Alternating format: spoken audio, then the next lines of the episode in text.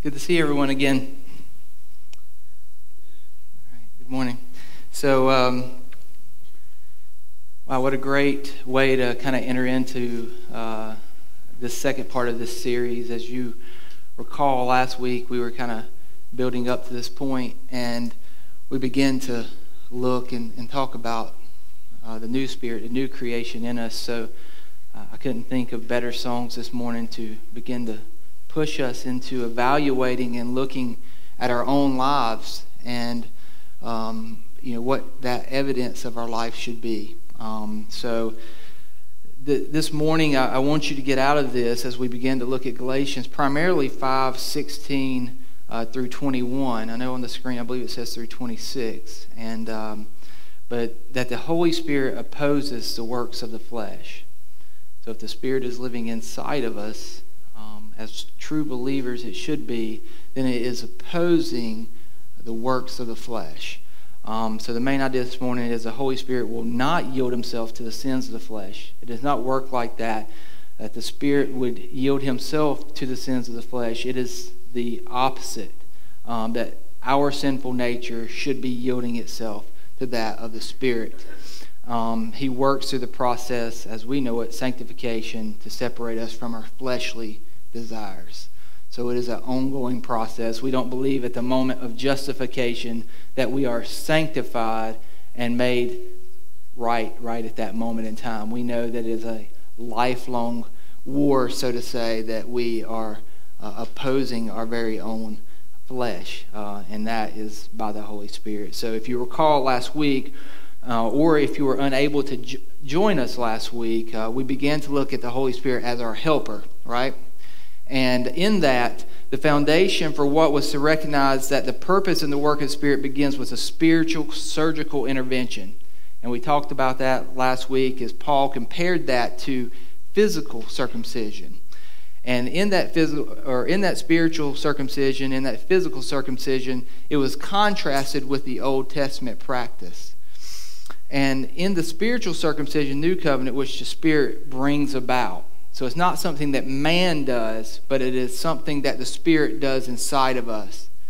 And if the Spirit has not worked that out first and foremost, as I stated last week, and we talked about this in small group, is that is not our foundation, that the Spirit has created a new heart inside of us, then everything else I'm going to say today in the next couple weeks is pointless and useless to you. Because ultimately it is in the life of the new believer who a spirit who the Spirit of God has done a work in that these next items are important to. Now, today is a, um, a, a, list, so to say. It is a argument from Paul's standpoint that if you are living in a lifestyle of these things, then we should evaluate ourselves and determine are we truly or do we truly have a new spirit inside of us? Has the Holy Spirit done a regenerative work within us? Because if we can say, uh, no, we continue to do these sins, then there's a huge issue there. And uh, we'll look at that as we go forward. Um, so it is through the Spirit, if you remember this from last week, by faith, that our eternal hope lies and produces change. Um, as I told you last week, Galatians 5 leads us to the procession of warnings and admonishment. So we see that in the coming weeks. So this week we look at warnings. Next week we look at admonishment of the church. And over the next two weeks we will look at how the Spirit instructs us toward holy living. That's, that's the part that's important to us, right? So we get this. We have a new Spirit. Here's what the Spirit looks like working itself inside the life of the church. And we are a church body here. Paul did not write this to individuals. He wrote it to the church. So it is for us so that we can live by um, and he instructs us, towards, instructs us towards holy living by teaching us to hate sin. Get that? Hate sin. Not to just merely do away with it or try to get along with it, but to hate it, uh, to put it to death. And also, he also gives us this so that we may hate sin and produce good works along with the godly character within us. Uh, from here, Paul provides us two lists uh, so that we may determine if our life demonstrates with evidence that the Spirit of God dwells in us. So we should be able to look at the scriptures over the next two weeks and say, by these set of lists, I can determine does the Spirit really dwell within my life? Not that those two lists save us, not if, if I do A, B, and C off of those lists that, um, that we are ultimately saved, but because of our salvation, because of the new Spirit, because that it produces a love for God inside of us, then we should not desire to do that sinful activity that was a part of our past, that was a part of our old nature. So remember, this is not an external dwelling, right? We talked about this last week, but is internal dwelling of the Spirit. Uh, Jesus left. Uh, the Spirit came so that he may dwell within all of us.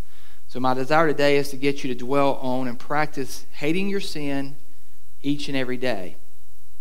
I want you, I want you to wake up every morning and hate your sin, but we, we have a way of saying, what does that look like? How does that play out? So, if you don't mind standing, I'm going to read uh, Galatians 5. I'm going to go ahead and go through 26 just so you have an idea of what we'll look at next week as well. But I want you to see what it is the Spirit, uh, what a life of the Spirit looks like, and then what it, um, it should not look like. So, starting in verse, uh, again, 16. But I say, walk by the Spirit, and you will not gratify the desires of the flesh. For desires of the flesh are against the Spirit and the desires of the Spirit are against the flesh. For these are opposed to each other to keep you from doing the things you want to do. But if you are led by the Spirit, you are not under the law. Now the works of the flesh are evident sexual immorality, impurity, sensuality, idolatry, sorcery, enmity, strife, jealousy, fits of anger, rivalries, dissensions, divisions, envy, drunkenness, orgies and things like these. I warn you, as I warned you before, that those who do such things will not inherit the kingdom of God. But the fruit of the Spirit is joy, or sorry, it's love, joy, peace, patience, kindness, goodness, faithfulness, gentleness, self control. Against such things there is no law. And those who, who belong to Jesus Christ have crucified the flesh and its passions and desires. If we live by the Spirit, let us keep in step with the Spirit. Let us not become conceited, provoking one another and envying one another. You may sit down. Thank you. Father, just uh, we pray now that you will lead us into your word, uh, that you, as you speak to us um, through your Holy Spirit, which lives in the life of those who profess you, who believe in you, that you will work yourself out in, in the pages of Scripture, that you will help us to understand, and once again, as we prayed last week, illuminate the Scriptures to us. So, Lord, it may shine a light on areas of sin in our life. It may shine a light on warning in our life, and us to be able to evaluate whether or not that new creation has taken place or not. There are warnings throughout the pages of New Testament Scripture for this reason. Um, and Lord, may, may we take this serious. Uh, we, may we take your word serious. Lord, it is, is not one of a lack of hope today, but is one pointing us in the direction of what does the Spirit living within the believer truly look like. And Lord, it's something for us to mull over this week and to think about as we leave here and to challenge us, Lord, in, in ways and practices that we can follow you better. Um, Lord, as we rest in your salvation and all the work you've accomplished. Lord, do a great and mighty work here today through your word. In your name I pray. Amen. So, my first thing I want you to understand today is we are to yield to the Holy Spirit daily. Verse 16 says this. We go back to it. It says, But, but I say, walk by the Spirit, and you will not gratify the desires of the flesh. So, you know, Paul starts out immediately after explaining how our works do not justify us in the earlier part of the chapter, right? We remember that going back to circumcision, going back to the law, that our works, what we do, does not justify us before God. It is not as if we can take those things before God one day and say, God, but I have done all these things. No. What matters to the Lord is are we relying upon the work alone of Jesus Christ? So that's where Paul, you know, brings us back to the in justifying in the earlier part of the chapter and begins in verse 16 by providing an exhortation. So this is exhortation to the church. He gives them encouragement. He says, walk by the Spirit. Now, we tend to take a lackadaisical approach to this. When we think about walking by the Spirit, what we do is we act as if it's expressing more of a, a general idea of our faith. And, and what that means is we, we tend to think of it as, okay, well, walk by the Spirit just means that, you know, I'm a Christian and I can you know, do Christian activities and, and go to church and, again, just kind of maybe pick up my Bible every once in a while and we kind of walk by the Spirit. But that is not what Paul is getting at at all.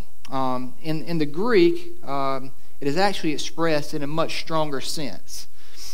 Uh, it's conveying something much deeper and greater what Paul is saying here, it is a conscious effort to wake up every morning, all right, every morning, and prepare to submit yourself to the Spirit. So it means to yield yourself daily to the Spirit. It does not mean that you yield yourself on Sunday mornings, you come in here and you worship, and then as soon as you leave here, that you can go be as ugly as you would like to to the waitress that you're going to eat lunch at.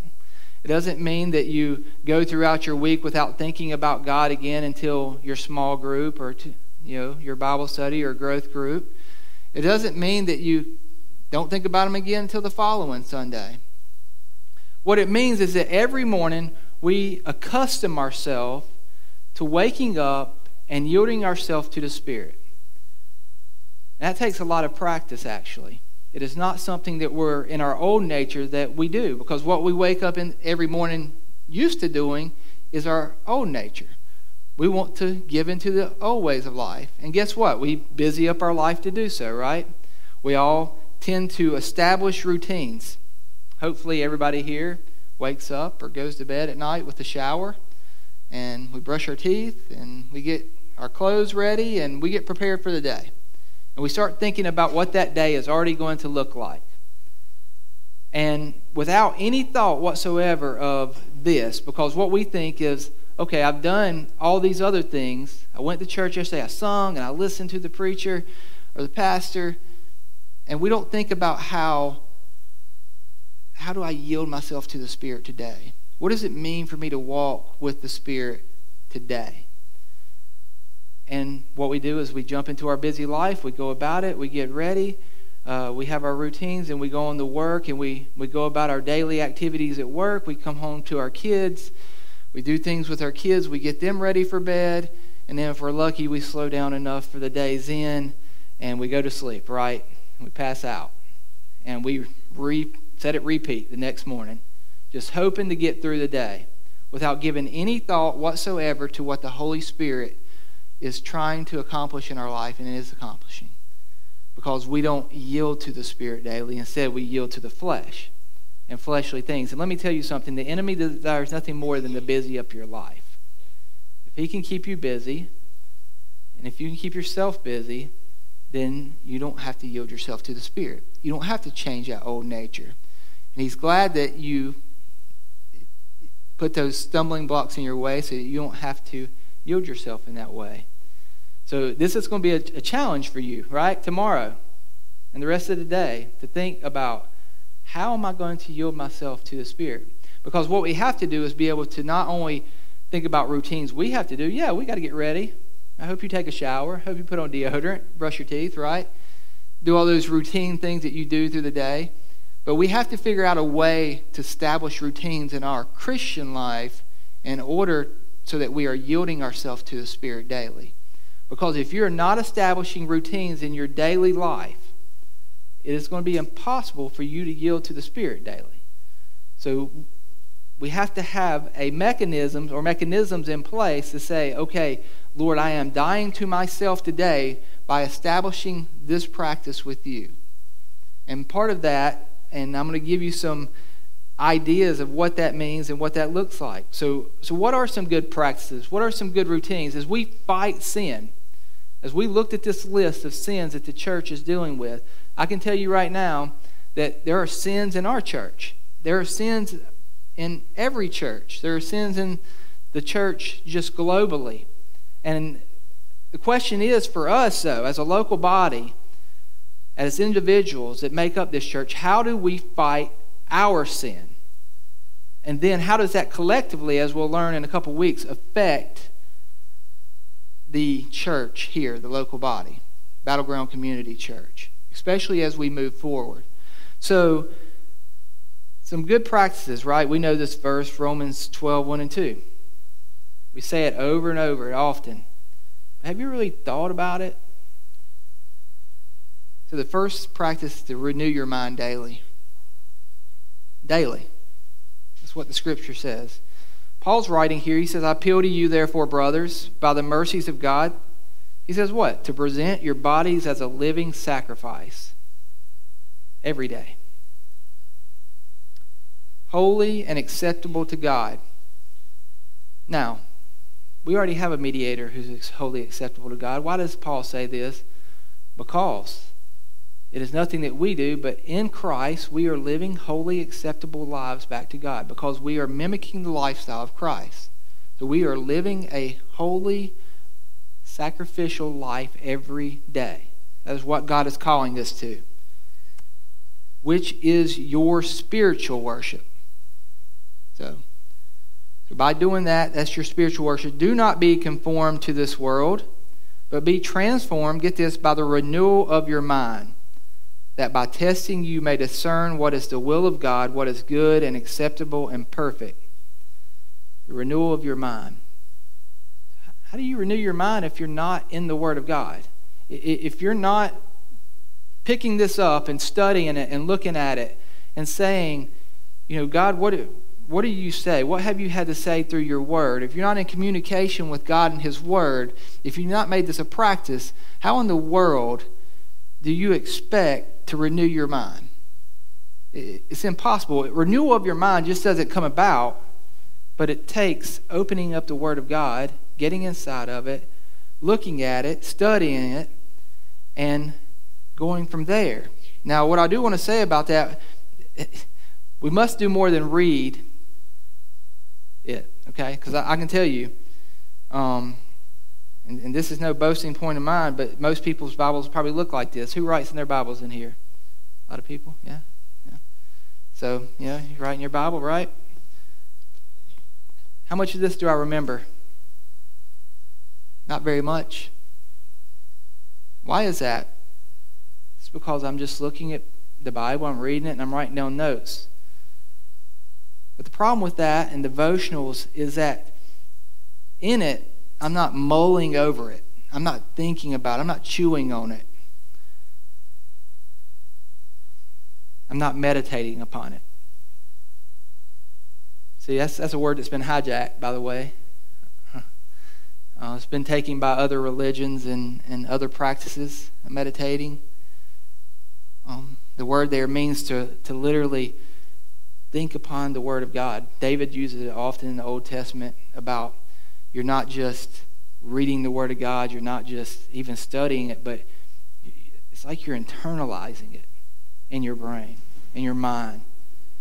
So, unless we're, we're taking this and doing more work with it than just doing devotionals and just simply reading it and maybe making some notes, unless you're once again, internalizing it in your mind along with the notes that you're writing and, and, and bringing it and tying it into other scripture and internalizing and thinking through it and meditating upon it, then it is really of no benefit to you. Because the way that the Spirit helps with the Word is that it says to keep it on your lips. So, and we're going to see that in a minute, but we should be able to have it in our minds, internalized to the point where we're thinking about it, so that when things come about and sin comes about, we're able to hit that sin with Scripture. We're able to go to war against our own flesh.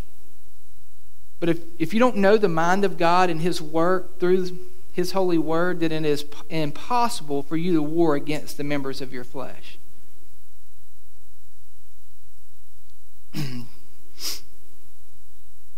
know, I think about this too. I was, Savannah would tell you, my mom always got on to me as I was growing up. I'm a fast eater. Like if you ever sit down with me, I just, unless it's me and Stephen, we're talking ourselves to death. But um, so um, but just normally, like if I'm eating, I'm a fast eater. I just scoff it down, and I, don't really get any enjoyment out of my food by doing that. Right? It's just my mom always told me it's like slow down and enjoy your food.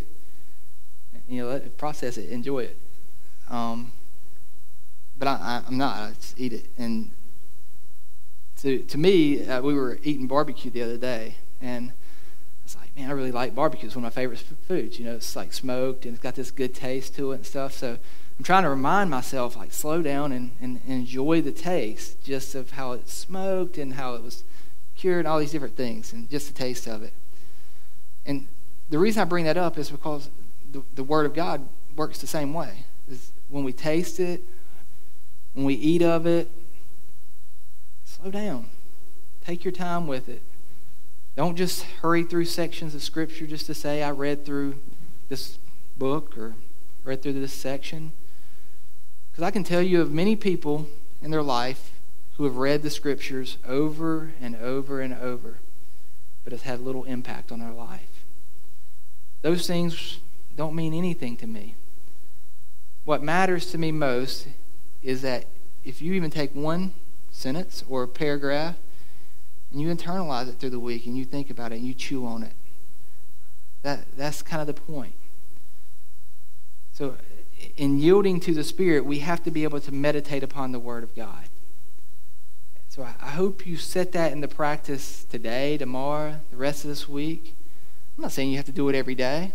Because what happens is we start reading it every day, start jam packing our mind full of stuff rather than thinking about what we had already read.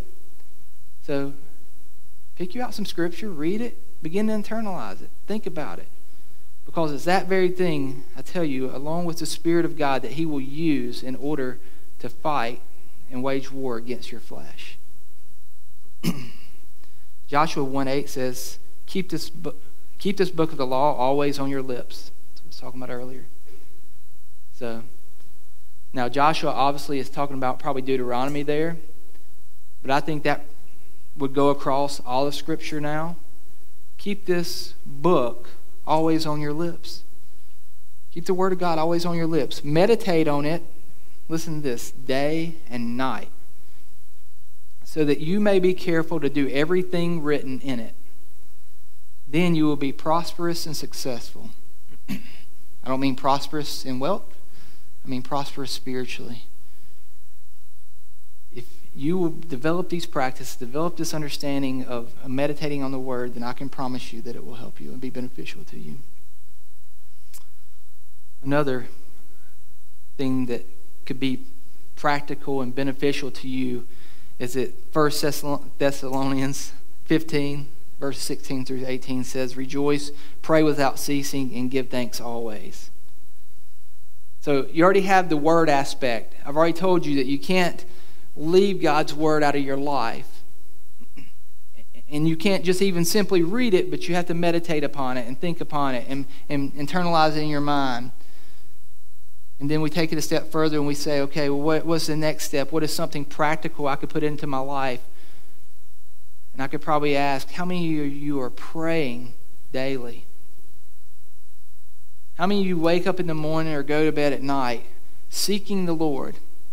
And I'm not just saying sending out a wish list, just praying for the sick, but saying, God, first of all, you are great, you are mighty, you are holy, admonishing the Lord and all that He is, worshiping Him in prayer, and then coming back to the fact that I am not worthy. Lord, please put my sin to death. Or are we just running to the Lord as if He is our genie in a bottle saying, Hey, Lord, I need you to do X, Y, and Z for me today. And some of those things aren't bad because we're asking for healing of people. We may be asking for salvation for others. But we don't stop and we don't pray as Jesus told us to pray. We don't worship the Lord. We don't ask for Him to kill our sin, to kill temptation in our life. Develop a good prayer life. It's interesting, Paul says here, pray without ceasing. So it's not just getting away in solitude. We see Christ do that. It's a good practice. It's not just praying corporately, but it's also praying without ceasing. So as you go through your day, you're not only meditating on the Word of God, but maybe you're praying over the Word of God. It's a good practice too. And also you're praying about things that pop up in your mind. Pray without ceasing, meaning don't stop praying. And I think it's interesting. He says, rejoice and give thanks always. Are we doing that? I tell you, we get so busy in life, folks. I'm going to say this again that we don't do these things. We don't set in practice routines that are spiritual practices, but we would do those things with physical things. And then I ask you this uh, another way of yielding to the Spirit daily, a good practice to do so is to remember God's grace and mercy every day for yourself. So, so you got the, uh, the word down, you, you got to the pray and, and to rejoice always. But are you internalizing the gospel every day? Are you thinking about what Jesus has done for you on a daily basis? Because if you do that starting out in the morning, I promise you this it is hard to sin against that. If you think on it, early in the morning and then you go throughout your day of thinking about the gospel and what Christ has accomplished on your behalf, it is it makes it all the more difficult for your body to give way to sin. Listen to what Titus or Paul writes to Titus here. I think this is fascinating. Titus chapter 3, 1 through 6, he says, remind them. Paul says it often. Remind them it says, Remind them to be submissive to rulers and authorities, to be obedient, to be ready for every good work, to speak evil of no one, to avoid quarreling, to be gentle, and to show perfect courtesy toward all people. For we ourselves were once foolish. You see that? See what Paul did there?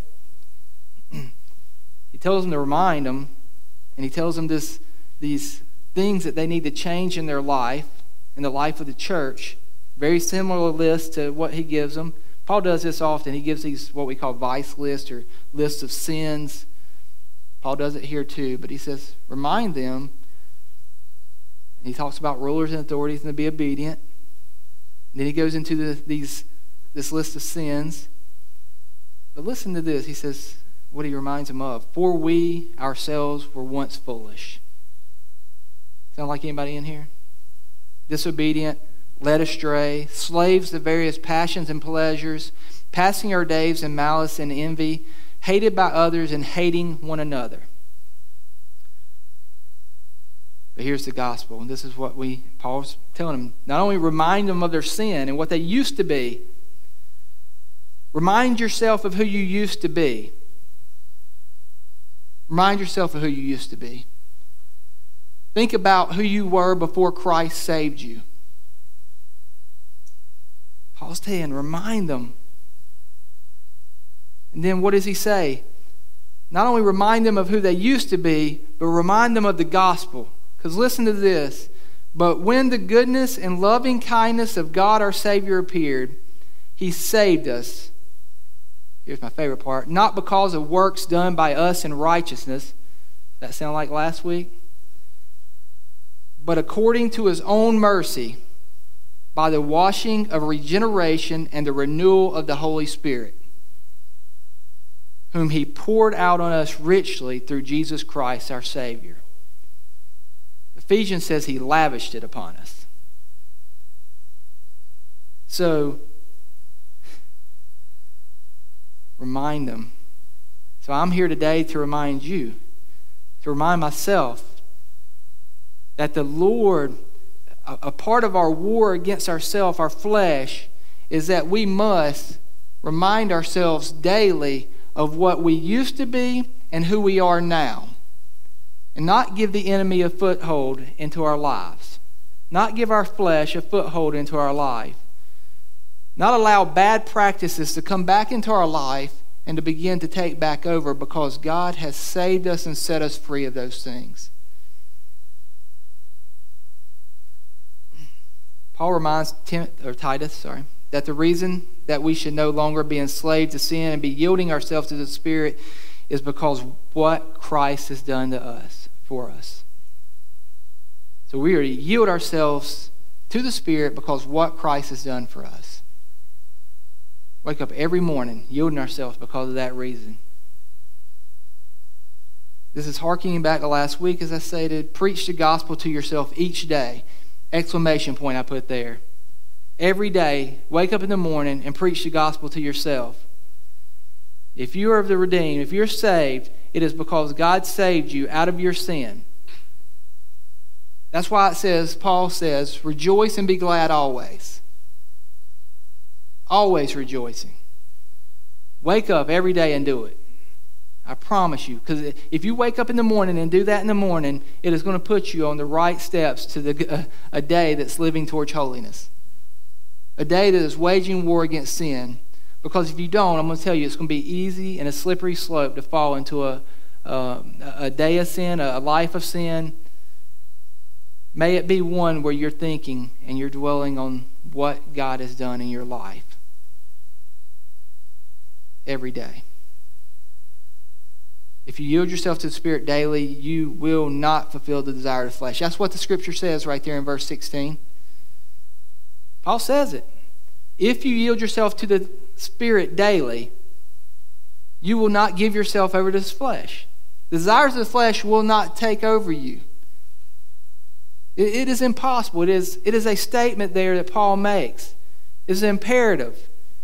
Walk with the Spirit. Yield yourself to the Spirit. What's the result of that? The result is that this flesh will not take over us. We'll have no control over our lives.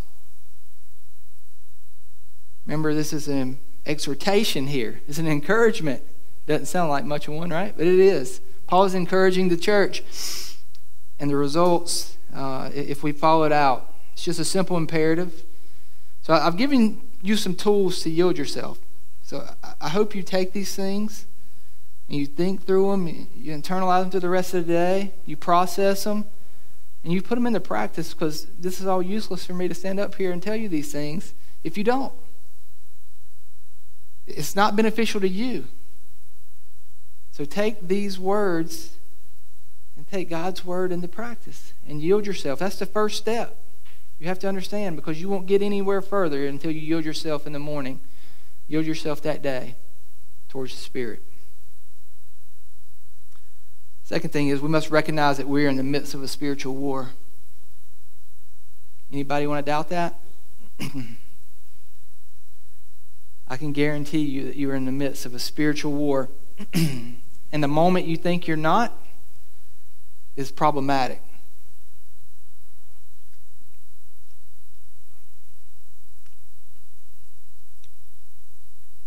See, Paul provides us here. So as we go on to verse 17, listen to this. For the desires of the flesh are against the spirit, and the desires of the spirit are against the flesh. For these are opposed to each other to keep you from doing the things you want to do. So why should we yield to the Spirit? To keep us from doing the things we want to do. But we see in verse 17 that there's these two opposing forces within ourselves that are at war within ourselves. You have the spirit and you have the flesh. They are at war with one another. And not only are we at war with our own self, we already have that issue, but we also have a spiritual war going on.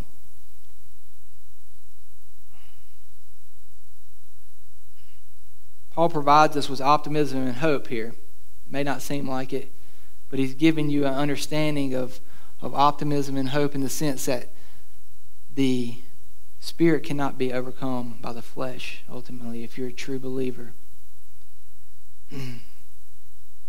Ask the question how is that? How does he give us optimism and hope here? Because if the Spirit dwells within us, we will recognize the eternal struggle that is happening.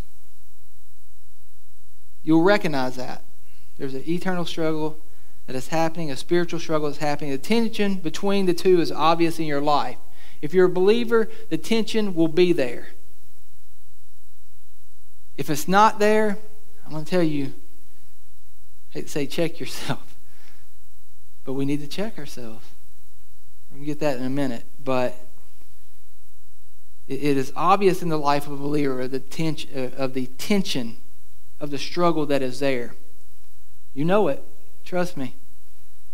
When you're dealing with sin and, and you're wanting to do what's right, that tension's there. As John Piper says, we are to make war against the flesh and spiritual enemies at war against us. He says, make war. Something we have to do. And again, going back to the daily idea that we have to wake up and make war against the idea that daily we're spiritually in a spiritual war. Tom Schreiner makes this statement Walking in the Spirit is not the same as coasting along in a fair breeze. All right? So that's what I was talking about earlier. That's kind of the idea that we have about walking in the Spirit. He said, For the flesh wars against the Spirit, and the Spirit wars against the flesh. Still, Paul is fundamentally optimistic here, claiming that as one walks by the Spirit and is led by the Spirit, there is substantial, significant, observable victory over the flesh. So, do we still sin? Yes, we do. It is a struggle. I'm here today to give you tools to help you in that. But it's also still a struggle. What Tom Schreiner is doing here is saying that ultimately what you should be able to do is visualize and see in your life substantial, significant, and observable victory over the flesh. If you were to sit back and evaluate your life, you should be able to see that, yes, God has done a work in my life and has changed me. Although I'm still warring with the flesh, I am winning against the flesh because of what the Spirit is doing in my life, because I am yielding myself to the Spirit.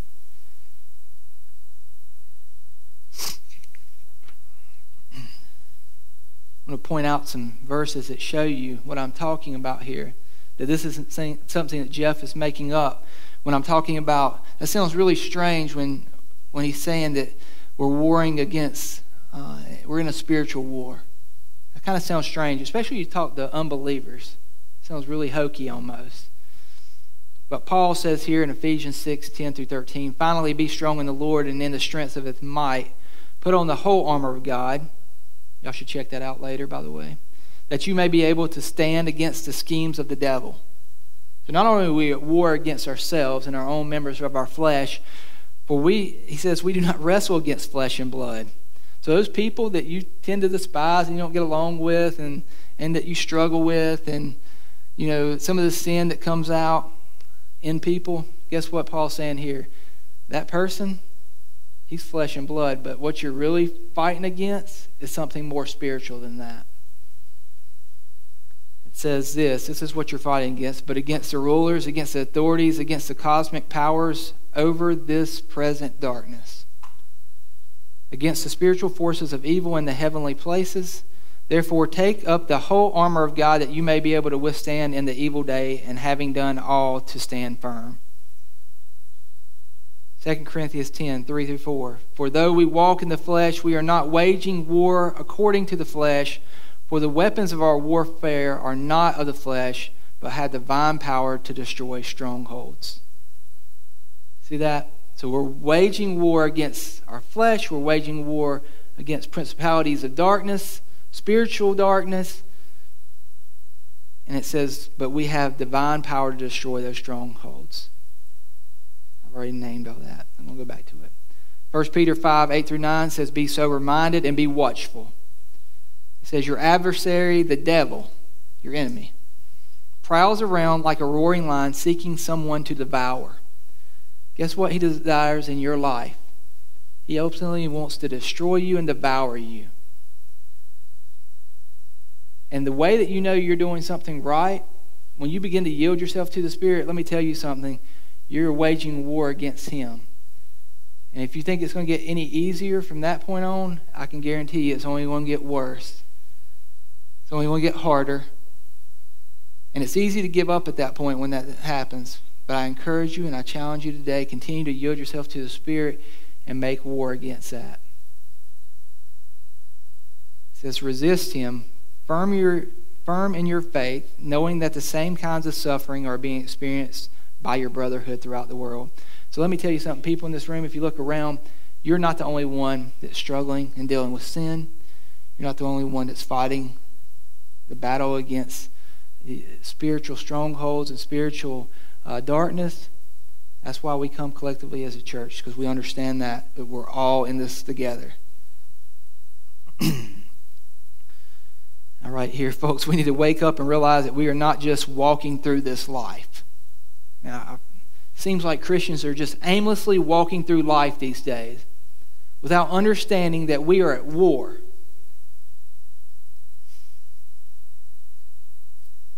going about every day if there's not a war going on. For your flesh and your enemy desires to trap you. So we must remember that we are in a spiritual battlefield and that by yielding to the Spirit is the only way to live a life of peace.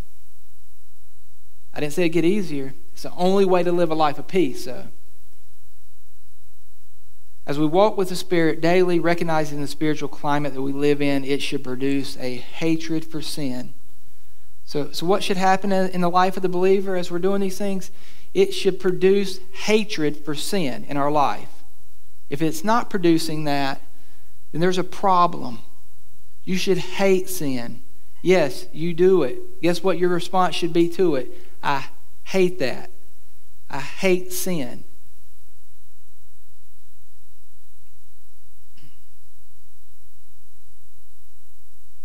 John Owens once said this do you mortify sin? Do you make it your daily work? Do you make it your daily work to mortify or to put to death sin, is what he's saying. Be always at it while you live. Cease not a day from this work. Be killing sin, or it will be killing you. Think about that for a second. You should be putting to death sin daily by what I've already shared with you so that it will not kill you. Because in the end, like the language states, Satan will devour you. Your sin will devour you. It will overcome you. But a true believer, that's not the case. So that's why it's a warning. Paul is giving a warning here to the church. Be aware of this. Jesus says in Matthew 6:24 that we cannot serve two masters for we will end up loving one and hating the other. You can't serve both. You can't be in love with both. Luke 9:23 Jesus says if anyone comes to me after me, listen to this. So if you're a follower of Jesus, you must deny yourself. You can't go on living and saying, I'm a follower of Jesus, I'm a Christian of Jesus, and not deny yourself being okay in the old person while saying that, you know what? I'm a believer. Can I assure you of something? No, you're not. Jesus didn't call us to a life of comfort, to a life of ease, to a life of continuing in the same sin that He helped deliver us from. He says we must deny ourselves and listen to this take up his cross daily and follow me. What does that mean? Cross is an instrument of death. It means that you should be putting your sins to death daily. Pick up your cross, follow Jesus, and put your sins to death daily. That is what he's called you to. He's not called you to a life of the American dream. He's not called you to a life of just saying, Yep, I'm a follower of Jesus. I said a prayer. I believe. It's not good enough. The reality of it is is Jesus Lord of your life? Are you following him to the point that you're willing to pick up the cross, to suffer alongside of him, and to put sin to death daily? Because Paul's putting it in the question here. He's checking you and he's saying, You better be looking at this. Because if you're of sin, if you're of the flesh, and you're able to continue in the, the ways in this list that Paul gives us, if that's a part of your lifestyle or any other sinful lifestyle, then there's no way that you're a believer. And it is a hard word from Scripture, but it's reality. If we can continue to live in that kind of life. Again, we see the tension between our flesh and walking with the Lord daily there with the Lord's words. We put it to death. If we are not warring against our flesh, let that stand as evidence of your faith If you are not warring against your flesh, let that stand as evidence of your faith. Or either let it encourage you in, to making war. Proverbs 8:13 says this, the fear of the Lord is hatred of evil, pride and arrogance in the way of evil and the perverted speech I hate, he says. Romans 12:9 says, "Let love be genuine, abhor what is evil, hold fast to what is good." We should absolutely hate evil. But how do we know what evil, how do we know what sin is? Unless we understand and look at the Word of God. That's why our, our youth today, that's why there's many in the church today who have no clue. They're just following Jesus, or they claim to follow Jesus, but yet when they leave the doors of the, the house of your, uh, the doors of your home, and they go out into the world, they, they slip into the world, into its ways of life because we haven't prepared. We haven't given them the word. We haven't held, held ah, we haven't had them to understand that what, what is sin and how it destroys us. So listen to this as we wrap up. It says, My favorite theologian, A.W. Pink, wrote, Unless the Christian devotes all his powers to a definite, uncompromising, earnest, constant warfare upon indwelling sin, unless he diligently seeks to weaken its roots, suppress its motions, restrain its outward eruptions and actions, and seeks to put it to death, the enemy within his soul, he is guilty of the ingratitude to Christ. He goes on to say, For it is impossible that both sin and grace should be healthy and vigorous in the soul at the same time. If a garden is overrun with weeds, they choke and starve the profitable plants, absorbing the moisture and nourishment they should feed upon. So, if the lust of the flesh absorb the soul, the graces of the Spirit cannot develop. If the mind is filled with worldly or filthy things, then meditation on holy things is crowded out.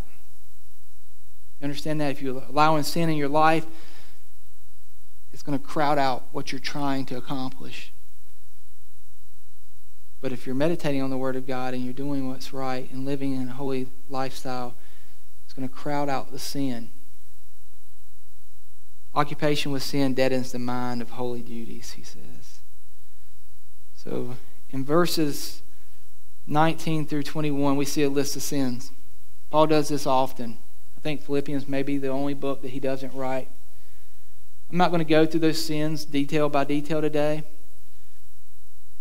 But sometimes we see overlaps in these types of lists, which are common in Paul's writings. But I do want to warn you that we should look at those lists. We should look at the damage that it has on the ch- church when sexual immorality, impurity, uh, sensuality are allowed. I- I've had multiple conversations over the past couple of weeks with, with people talking about. My wife will tell you if a lady crosses my path I will get really awkward. Like I'll look down in a way. Like I just try not to even give that into my mind. And what happens with that, and we were talking to some folks this week and uh, in past weeks, is that people are like, "Oh, it's fine to look, just don't touch." No, like, and these are Christians. Like, no, in no way is that okay because what does that lead to? Ultimately, leads to members of your body thinking about things, lusting upon things that aren't yours. So, in no way is that statement okay, or do I hope you think it's okay to look that way? That goes for females too. I've heard that several times by believers this weekend. it's been troublesome to me. And there's other things that the scriptures talk about social sins it gets into talking about dissensions and factions and all those things. Can I tell you that sin, when sin is permissible in the church, when it begins to happen, guess what the result of it is? It's going to produce dissensions, factions, and more evil. That's what Paul's writing about here. That's what he writes about throughout the churches. is that if you allow these things to p- take place, then sin is going to become more so. So this list is not specific to our church, but there are things within it that we can take away from.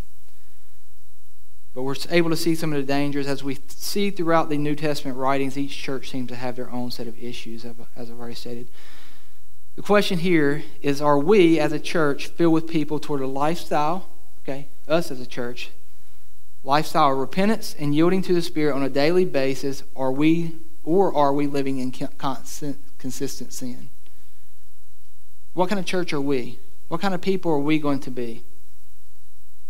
Are we going to look at our sin and repent and put it to death and yield to the Spirit? Or are we just going to say, nah, I'm, I'm happy where I'm at?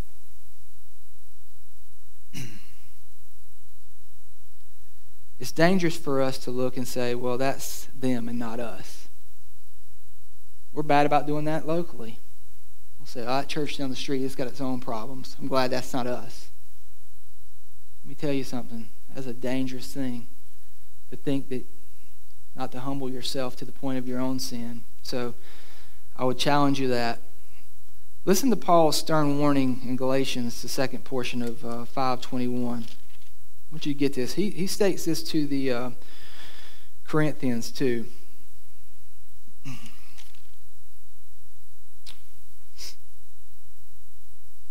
he's already told him this once. It says, I warn you, as I warned you before. So Paul's having to reiterate this for a second time that those who do such things will not inherit the kingdom of God.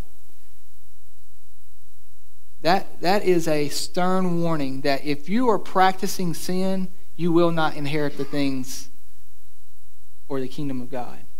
Meaning that you are not of Him.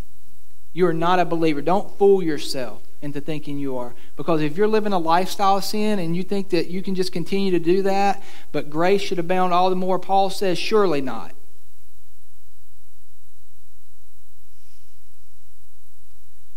I know this has been a hard message, uh, but I hope it helps you understand that we are resting in Christ's accomplished work, not our own. That's why it goes back to this is not our righteousness. This is not us at work. This is the Spirit's work. Well, if the Spirit's done a work inside us, what should it look like? It shouldn't look like a life of sin. Then we should desire not to continue to live in bondage to our sin. It's important that we look at these difficult passages so that, and I'm going to run through these, we don't deceive ourselves. Just listen to these passages. 1 John 2 4 through 6 says, Whoever says, I know him, but does not keep his commandments is a liar. And the truth is not in him, but whoever keeps his word, in him truly the love of God is perfected. By this we know that we are in him. Whoever says he abides in him ought to walk in the same way in which he walked. Don't lie to yourself. Don't convince yourself. Don't deceive yourself you're not walking as Christ is walking, if you're not putting this death, your sin, it is a dangerous thing, folks. And that is what John is writing to the churches that he is writing to and referring to. People were going around claiming that they were believers, but they had not changed at all. Their lifestyle had not changed. They were not walking as Christ had walked. James 1 22 through 25 says, Be doers of the word, not hearers only, deceiving yourselves. For if anyone is a hearer of the word and not a doer, he is like a man who looks intently at his natural face in a mirror, for he looks at himself and goes away and once forgets what he was like. But the one who looks into the perfect law, the law of liberty, and perseveres, being no hearer who forgets, but a doer who acts, he will be blessed in his doing. Again, actions do not save you, only the righteousness of Christ. But what should come alongside of that? Works of good, your actions. It is evidence to your salvation. So don't deceive yourselves. Second, test yourselves. 2 Corinthians 13 5 says, examining yourselves to see whether you are in the faith. Paul says that. Test yourselves, or do not realize this about yourselves that Jesus Christ is in you? He has that as a question, not a statement, unless indeed you fail to meet the test. It sounds like there's something there that we can be doing, but what he's trying to get across to them is understanding test yourself in the faith. Are you relying on Christ for your righteousness and your holiness? If you are, then ultimately the implication of that is that you should have a changed life. You are a new creation in Christ. And the final thing I'll say is we recognize that we are not alone in this spiritual war. And this is where the now what comes. If you're a growth group leader, you'll, if you're going into growth group this week, if you do it virtually, however you handle that, here's my thing. Go ahead and read Romans 7 14 through 25 because that's where the questions come from. But it's this interesting dialogue with Paul himself of his struggle. Now, Paul, of all people, Paul struggling spiritually at war with his members, saying, I do the very thing that I don't want to do. But when you get to the end of that chapter, it's, it's good news there. So please check that out read that.